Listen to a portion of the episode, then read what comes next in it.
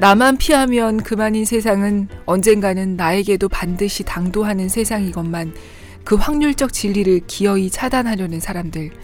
이들의 숫자가 너무 많아 이곳의 이름이 헬조선. 방금 들으신 문장은 오늘 읽을 책 1mm의 희망이라도의 한 부분입니다.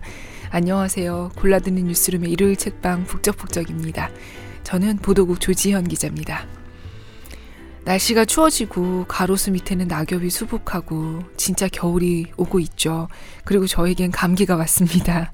감기 걸린 목소리로 이 책을 읽게 돼서 굉장히 안타까운데요. 오늘 가져온 책은 앞서 말씀드렸듯이 제목은 1mm의 희망이라도 한국일보 박선영 기자의 칼럼을 묶은 책이에요. 낭독을 허락해 주신 박 기자님과 출판사 스윙밴드에 감사드립니다. 이 책 날개의 저자 소개를 잠깐 보면요. 1990년대 대학을 다니며 X세대로 불렸다. 호황에나 불황에나 돈은 안 되는 국어국문학과를 졸업한 걸로도 모자라 석사 학위까지 받았다.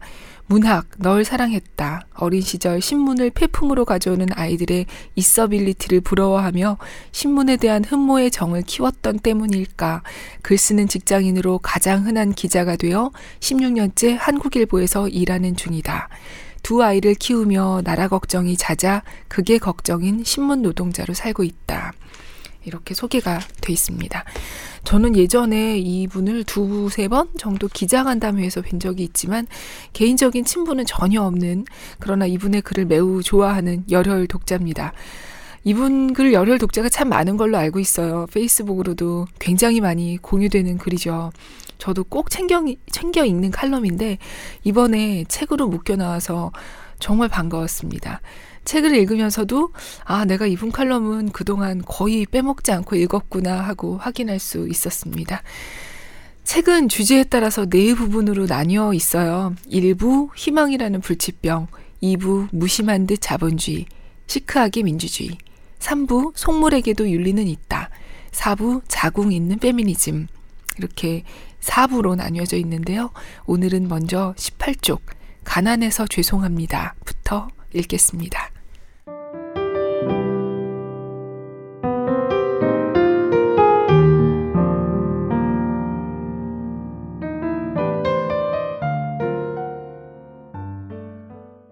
진경준이 흑수저 출신이라 그래요. 흑수저는 아무리 출세해봐야 비극적 결말이라니까요. 진경준 전 검사장이 100억대 넥슨 주식을 공짜로 받았다 뇌물 혐의로 구속됐을 때다. 처음 들었을 때는 못 들은 척 웃어 넘겼다. 서울 만리동 고개 판자촌에서 고등학교를 나온 계룡남이 금수저 월드에서 살아남으려다 보니 비리도 저지르게 된 것 아니겠냐는 기묘하게 모멸적인 동정론이었다. 정신적 부를 축적하지 못한 윤리적 금치산자의 행태를 두고 물질적 가난을 능멸하는 저 부당한 처사라니. 이게 말이야 막걸리야 싶었지만 찌라시발 뉴스에 정색하고 논리 비약을 따지는 것도 우습겠다 싶어 듣고 말았다. 말리동 고개라면 10여 년 전 내가 신접살림을 차린 곳으로 해가 뜨도록 소주병 깨가며 욕설을 질러대는 만취객들 덕분에 한 번 잠들면 누가 업어가도 모르는 내가 벌떡벌떡 일어나던 동네 아닌가. 그런 동네에서 수십 년 전 승천한 용 중의 용인이 세간의 이목을 끄는 것도 무리는 아니겠다 싶었다. 하지만 평소 신뢰하던 지인에게 비슷한 얘기를 또 듣고 나니 다소 충격적인 마음이 들었다. 그래서 요즘은 취업할 때도 가난한 집에서 자랐다는 말을 하면 안 된대요. 가난을 극복하고 오늘 이 자리에 섰다 이런 게 하나도 자랑거리가 아니라니까요. 내 가난의 이력을 떠올리며 공연히 울컥해진 나는 이 지독한 가난 혐오가 설마 사실일까 반신반의하며 잘 알고 지내는 헤드헌팅 업체 대표에게 물었다. 가난한 집안 출신을 선호하지 않는 건 사실이죠. 같이 일하기 힘들다고 생각하니까. 좀 꼬였달까? 그런 인식이 있어요. 특히 금융권 같은 데선 혹시 사고가 나지 않을까 싶어 더 꺼리는 편이고. 가난한 사람들은 비리나 부정부패를 저지르기 상대적으로 쉽고 성격적으로도 원만하지 않아 조직 문화에 융화되기 힘들다는 게 점점 더 강고한 사회 통념이 돼가고 있다는 것이다. 가난함과 고생담을 강조하는 것도 성실함을 알려줄 수 있지만 이미 많은 사회적 경험을 통해 회사의 문화를 받아들이기 어려울 수 있다는 뜻이기도 해 바람직한 것만은 아니다. 취업 면접 노하우를 알려주는 어느 경제지 인터뷰 기사에서 모 기업체 대표가 애들러 표현한 이 말이 바로 그런 뜻일 터. 가난한 사람들은 그러니까 우리 사회에서 시방 위험한 짐승들이다. 가난을 전염성 질병으로 여기며 기피해온 이 사회가 그래서 누구나 잘 사는 부자 사회기나 하면 좋으련만 사람들, 특히 청년들은 대체로 더 가난해지고 있다. 그런데 둘러보면 가난은 쉽게 눈에 띄지 않는다. 가난을 숨기는 것이 시대의 에티켓이 되었기 때문이다. 어느덧 가난은 드러내면 무례한 것, 대개게 이런 꼴을 보게 해 몹시도 송구한 바바리맨 같은 그 무엇이 되었고, 사람들은 가난을 숨기기 위해 유행이라는 시대의 헌법을 따른다. 대개가 가난한데 아무도 가난하지 않은 것처럼 살아야 하는 시대. 청년들은 가난하다면서 왜 고가의 스마트폰을 사고 패스트 패션을 사입으며 유명 맛집의 음식 사진을 소셜미디어에 올리는가? 가난 바깥으로의 탈주에 성공한 기성세대가 가난을 혐오하고 경멸하며 그런 더러운 태도와 정신을 세상에 살포하고 있기 때문이다. 혹시라도 내게서 가난의 냄새가 난다면 여러분은 몹시 불편하실 테지요. 구질구질하게 가난 얘기 같은 것은 듣고 싶지 않잖아요.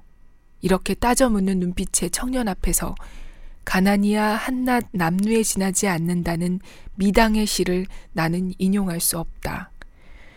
가난을 한낱 남루라 말할 수 있으려면 그 가난은 잠시 지나가는 소나기 같은 것이어야 하건만 어느샌가 가난은 일평생 그치지 않는 집중호우가 되었다. 가난과 자신을 떼어놓는 이 메타적 거리는 우리 시대에 더 이상 가능한 것이 아니므로 오늘날 미당의 시는 한낱 허세로밖에 해석할 도리가 없다. 부르주아의 건강성이라는 것을 세상은 너무 맹신한다. 윤리마저 금수저에게만 허락된 사치쯤으로 여기며 가난한 이들의 도덕 의지를 멸시한다.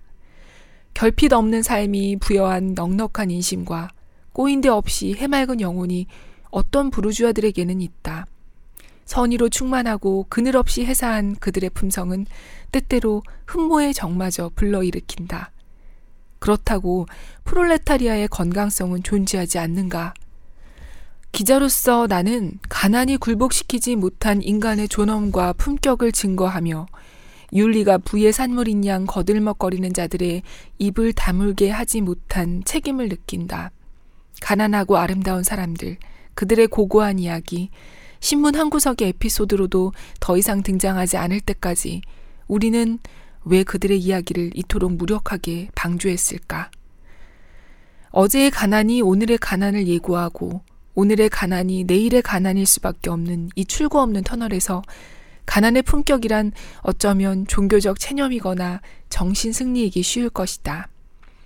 그러나 빈자의 우아와 품격을 가시화하지 못한다면 가난을 향한 저주와 멸시는 더욱 기승을 부리고 가난은 필사적으로 감춰야 할 치부가 되며 도처의 편제 하나 드물게 목격되는 구경거리로 전락하는 악순환을 멈출 길 없다.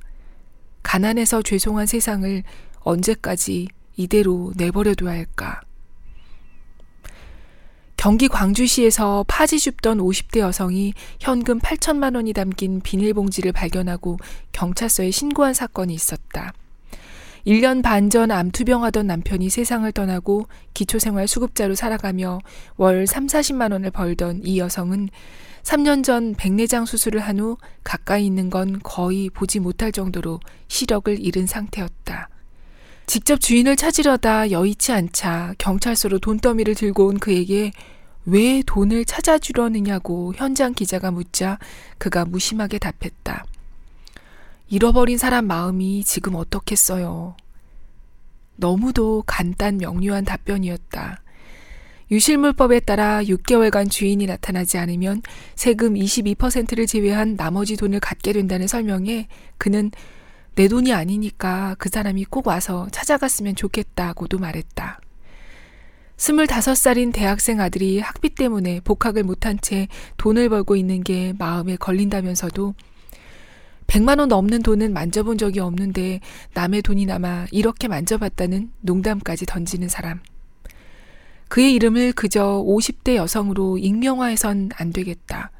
이 품격 있고 아름다운 사람의 이름은 이춘미 씨. 이춘미 씨 앞에서 가난과 윤리의 반비례를 함부로 내뱉을 수 있는 자 누구인가? 이춘미 씨보다 건강하고 품이 있으며 우아한 영혼을 가진 금수저는 누구인가? 취업 시즌마다 아직도 느그 아버지 뭐하시노를 묻는 입사 지원 서식이 수두룩하다. 돌파할 길 없는 가난의 장벽 앞에서 무릎을 꺾는 많은 젊은이들이 면접관들이 내뱉는 저 질문에 매번 자상을 입는다. 그에게는 초라했을 내 이력서를 보며 내게만 아무것도 묻지 않았던 어느 회장님의 기름진 얼굴. 그 앞에서 내 부모를 존경하고 사랑하는 마음을 드러낼 길 없어 분했던 오래전 겨울날이 아직도 가끔 떠오른다. 느그 아버지 뭐 하시노 묻지 않아야만 보이는 재능들을 느그 아버지 뭐 하시노 묻느라 놓치는 나라. 아버지 하시는 일이 번듯해야만 돋보이거나 발굴되는 재능만으로는 이 나라의 심장을 뜨겁게 달굴 수 없다. 마음이 가난한 나라는 복이 없나니 천국이 저들의 것이 아니다. 낙담과 체념 말곤 버텨낼 방법이 없는 나라. 많은 것을 바라는 것도 아니다. 그저 정당하게 자기 가진 달란트를 평가받을 수 있게 해달라는 것이다. 공공과 민간을 가리지 않고 가난을 조사하는 짓만이라도 못하도록 블라인드 면접을 의무화해주면 좋겠다. 수저 결정론의 공고한 터널에 작은 구멍이라도 하나 내야 한다. 가난이야 한낱 남루에 지나지 않는다고 아름다운 이춘미 씨의 아들이 말할 수 있는 날, 그날에야 우리는 가난이 우리들의 타고난 살결, 타고난 마음씨까지야 다 가릴 수 있으랴 비로소 노래할 수 있을 것이다.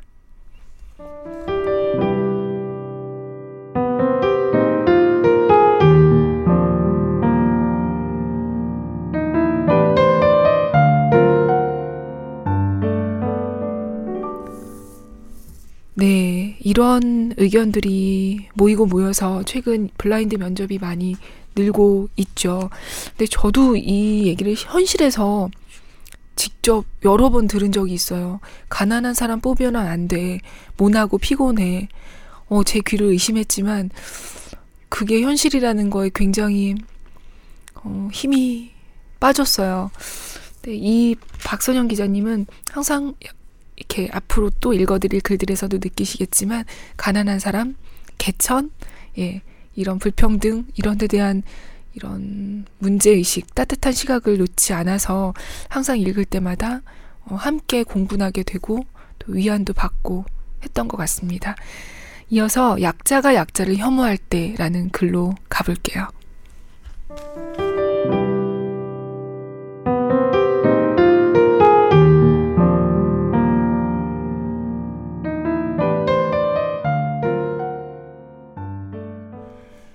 약자가 약자를 혐오할 때 태권도장에 다니는 어린 아들은 품새를 시작하기 전 구호부터 외친다. 관장님이 시켜서 앵무새처럼 외워대는 문장이지만 듣고 있으면 가끔 울컥할 때가 있다. 태권도를 배우는 목적, 몸과 마음을 단련하여 강인한 정신력과 용기를 길러 약한 자를 돕고 훌륭한 사람이 되기 위하여 태권도를 배웁니다.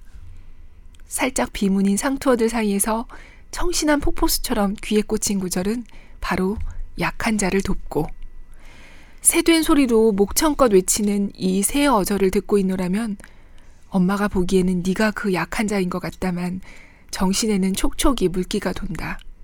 약한 자를 돕는다니 이 낡고 흔해 빠진 말이 왜 이렇게 낯설고 아름다운 걸까? 약자들의 따스한 연대를 누구나 말하던 시절이 있었다. 없는 사람들끼리 돕고 살아야죠. 같은 대사를 실생활에서도 허구에서도 수시로 들었다.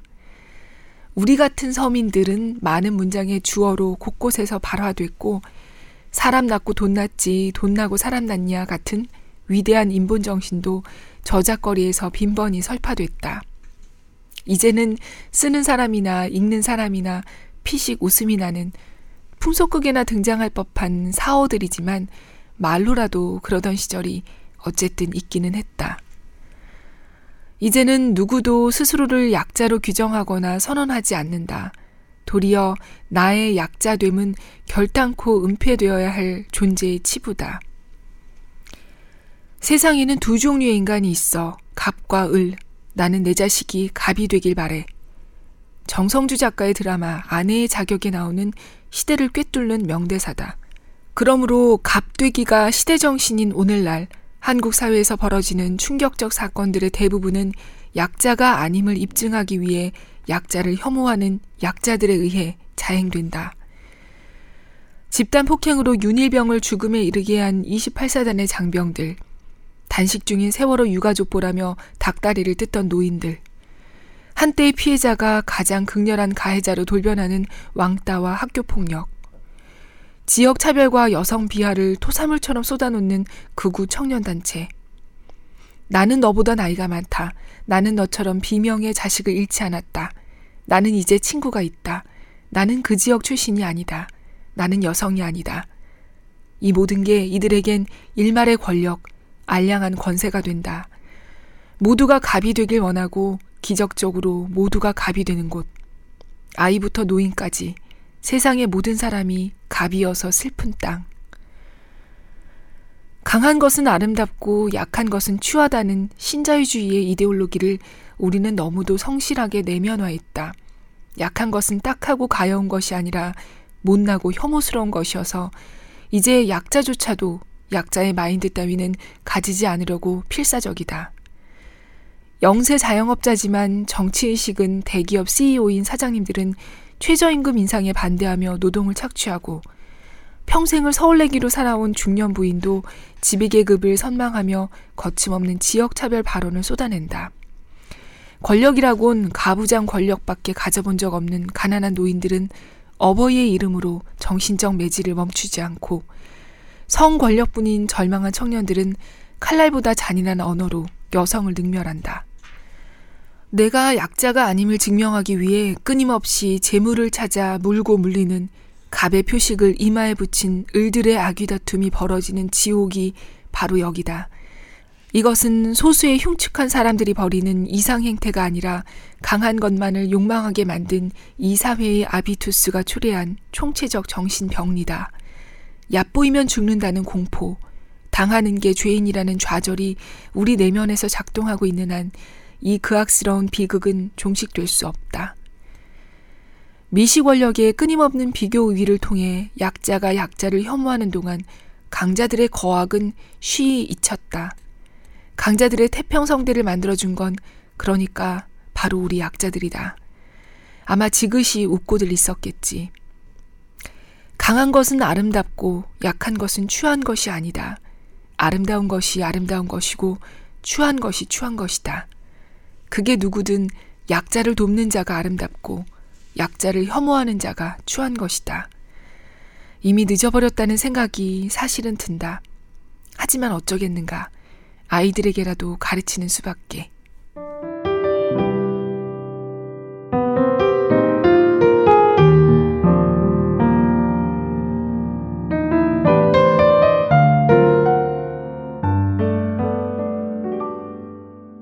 네. 지금 약자가 약자를 혐오할 때 들으셨고요. 다음은 따뜻한 개천으로 내려오든가 라는 글로 가볼게요.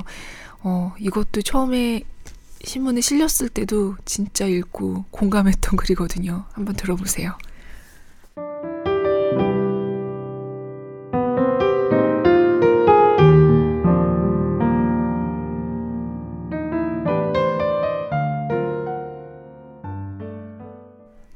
따뜻한 개천으로 내려오든가.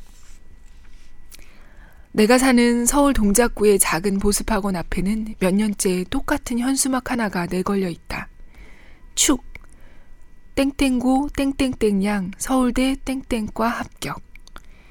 굳이 분류하자면 하위권 학과에 해당하지만 최초의 서울대 합격생을 배출한 동네 학원 원장님의 벅찬 보람과 긍지가 자간마다 흘러넘친다. 출퇴근길 지나칠 때마다 나도 모르게 흐뭇한 웃음이 삐져나오며 혼잣말을 다 중얼거릴 정도. 땡땡아 공부는 잘하고 있니? 훌륭한 사람으로 자라 한국 사회의 여군이 되어다오. 강남 금수저들한테 기죽지 말고. 남들은 저런 플래카드가 눈꼴 사납다지만 나는 볼 때마다 대치동에 가지 않은 땡땡양과 그 부모님, 학원 원장님의 어깨를 안아주고 싶은 기분이다.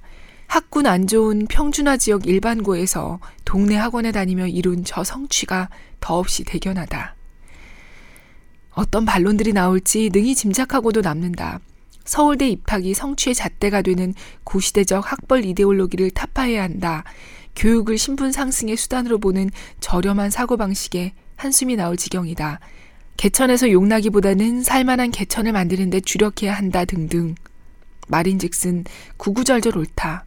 그러나 발화라는 행위는 그 내용보다 형식, 주체, 시점, 상황이 더 많은 정보를 발산한다. 누가 저 말을 하는가?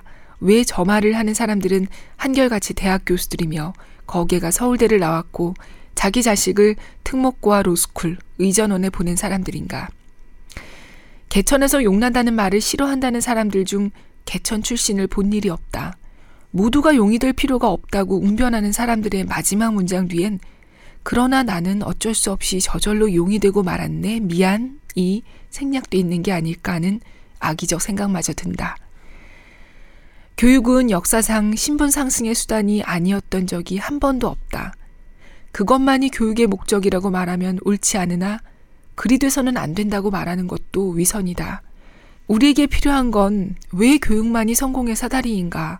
교육 말고도 개천에서 강으로 거슬러 오를 더 많은 사다리들이 필요하다는 문제의식이지 교육은 신분 상승의 수단이 아니라며 사다리를 걷어차는 것이 아니다. 게다가 자신과 그 자식은 이미 올라온 사다리. 개천용 반대론자들에겐 개천의 정서에 대한 이해가 너무 부족하다. 유토피아적 미래를 그려내는 논리적 전망만 승할 뿐 현재를 지배하는 가난의 울분을 너무 모른다. 그러니 내가 하는 사교육은 아이의 재능을 꽃피워주려는 고상한 욕망이고 네가 하는 사교육은 신분 상승에 목을 건 저렴한 욕망이 된다. 내 주제에 이만하면 용이지 생각하는 나로서는 개천에서 아등바등 기어올라 여기라도 와보니 이렇게 좋을 수가 없다. 이곳은 살기가 이토록 좋구나.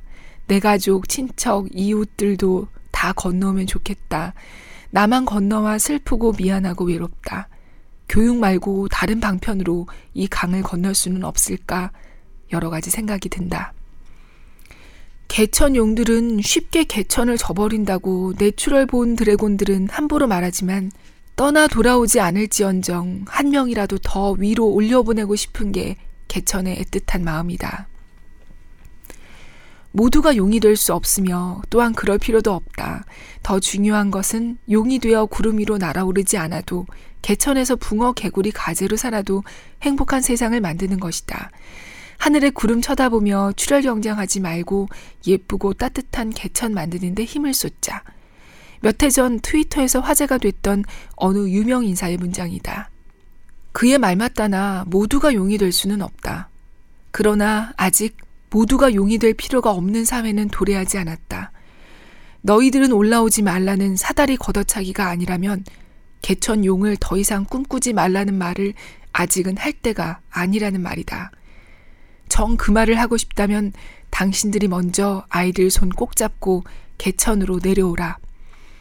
아직은 개천이 따뜻하지 않아 올 수 없다면 그 입 다물라.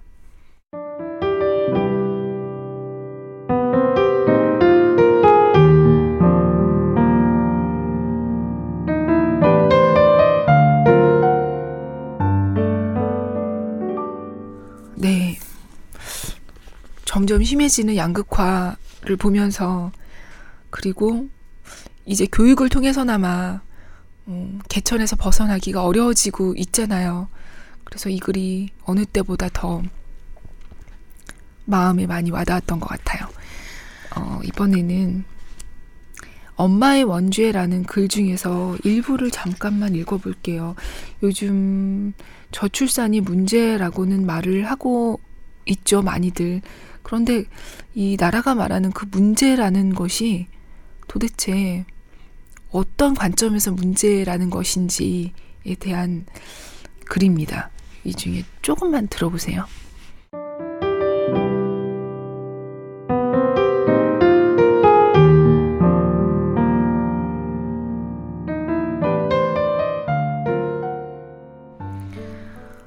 저출산은 노동 인구를 감소시키고 내수 소비를 줄여 결국 국가 경제에 큰 부담으로 작용하게 될 것이라는 저 준엄한 논리.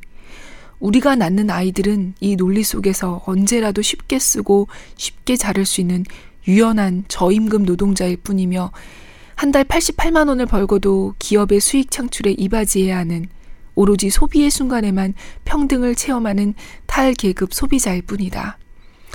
저 논리의 주창자들이 설마하니 내 아이들이 자아를 실현하며 행복을 추구할 수 있는 양질의 일자리를 노동으로 인한 재화의 축적과 삶의 기반 확보 방안을 한순간이나마 고려해 봤을까?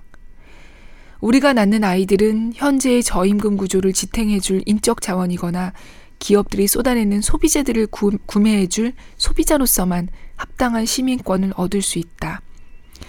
다윈의 언어를 흉내내자면 세계 최고의 자살률과 세계 최저의 출산율은 대한민국이라는 서식지가 살만한 곳이 아니라는 유전자의 명령에 따라 이 서식지의 인간 종이 개체수 조절에 들어간 것이다.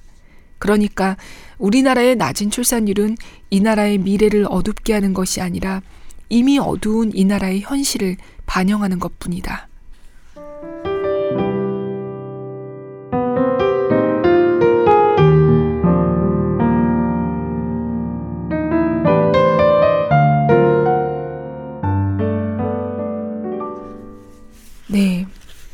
그리고 아까 앞서서 이 책의 4부가 자궁이 있는 페미니즘이라고 말씀드렸잖아요. 그 4부의 글은 오늘 한 편도 못 읽었는데 그 중에서 잠깐만 읽어볼게요. 264페이지로 가겠습니다.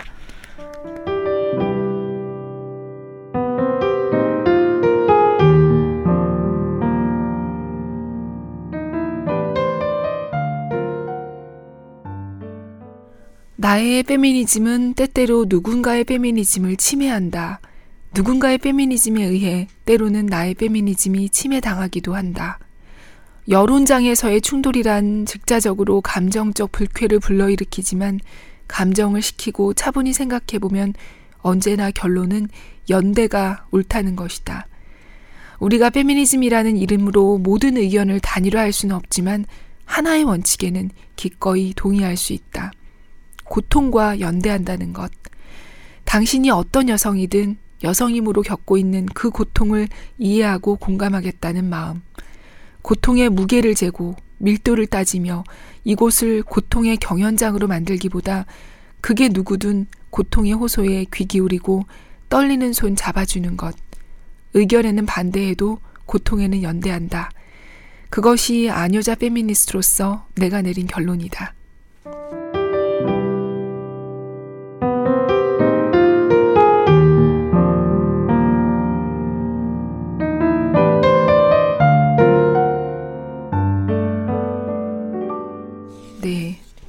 고통의 무게를 재고 밀도를 따지며 이곳을 고통의 경연장으로 만들기보다 그게 누구든 고통의 호소에 귀 기울이고 떨리는 소 잡아주는 것.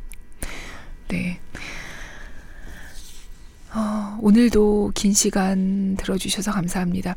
특히나 목소리가 너무너무 안 좋아서 원래도 좋지 않은 목소리인데 듣기 힘드셨을 것 같아요. 이 점도 함께 죄송하다는 말씀드립니다. 지난 방송 들으시고 팟빵에 댓글 남겨주셨어요. 쿼티9999님, 햇살이님, 감사합니다.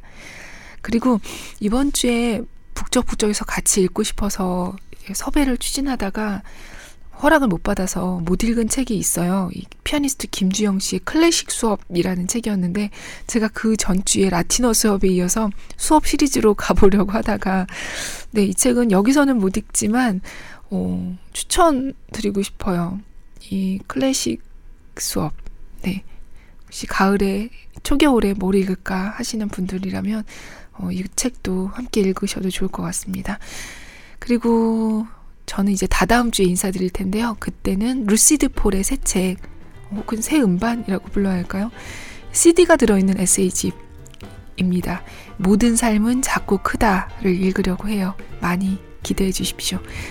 아, 진짜 겨울이 오고 있죠. 책 읽기 좋은 긴긴 밤이 오고 있습니다. 어, 우리 청취자 여러분들도 감기 걸리지 마시고요. 네. 건강 관리 잘 하세요. 안녕히 계십시오.